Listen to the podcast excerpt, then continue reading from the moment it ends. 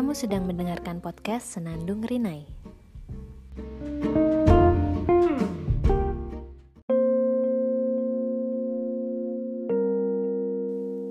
Hai, selamat datang di Senandung Rinai.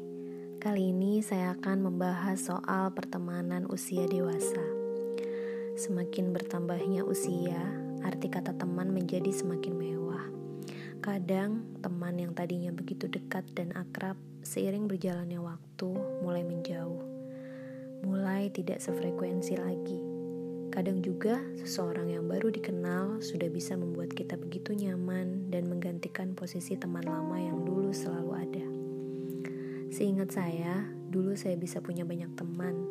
Waktu SD, saya sering main sepeda ke sana kemari dengan beberapa orang teman. Beranjak remaja, teman saya bisa dihitung hanya beberapa yang duduk sebangku waktu sekolah tentu saja, yang setiap hari bertukar cerita. Saya tidak mudah untuk dicintai, saya tidak mudah untuk berteman dengan banyak orang. Perkenalan pertama dengan seseorang sudah bisa saya tebak apa saya bisa berteman baik atau hanya sekedar kenal saja. Saya sulit menemukan teman yang sefrekuensi, tapi ketika frekuensi sudah sama, saya bisa sharing apa aja soal keseharian saya. Tidak jarang, saya merasa patah hati dalam pertemanan. Ketika saya sudah menganggap teman saya sebagai sahabat, tapi ternyata dia tidak demikian. Jadi, saya pun merasa kecewa terlalu dalam. Saya juga pernah ditinggalkan oleh teman baik yang dulu sangat amat dekat, tapi karena sesuatu hal, sekarang dia hilang gak tahu ke mana. Padahal saya tetap di sini. Kalau dia mau mencari, pasti kita bisa ketemu lagi bicara lagi seperti dulu. Kadang pertemanan bisa terjalin karena nasib yang sama.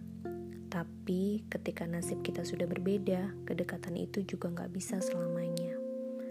Teman bisa datang silih berganti, tapi perubahan itu pasti. Kelak akan ada yang lebih kita utamakan, yaitu keluarga.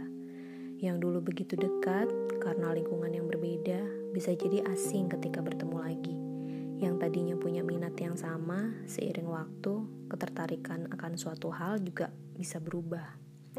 Jadi, baiknya kita turunkan ekspektasi. Berteman dengan banyak orang itu baik, tapi jika ada satu yang setia, jaga dia agar gak pergi. Tapi, jika temanmu akhirnya menjauh, ya biarkanlah. Kadang teman itu seperti bintang, jauh tapi kelihatan Asal kita tahu dia baik-baik saja, itu sudah cukup. Juga jangan terlalu banyak berharap. Terkadang yang menyakitimu itu hanya satu, yaitu harapanmu sendiri. Oke, okay, have a nice day.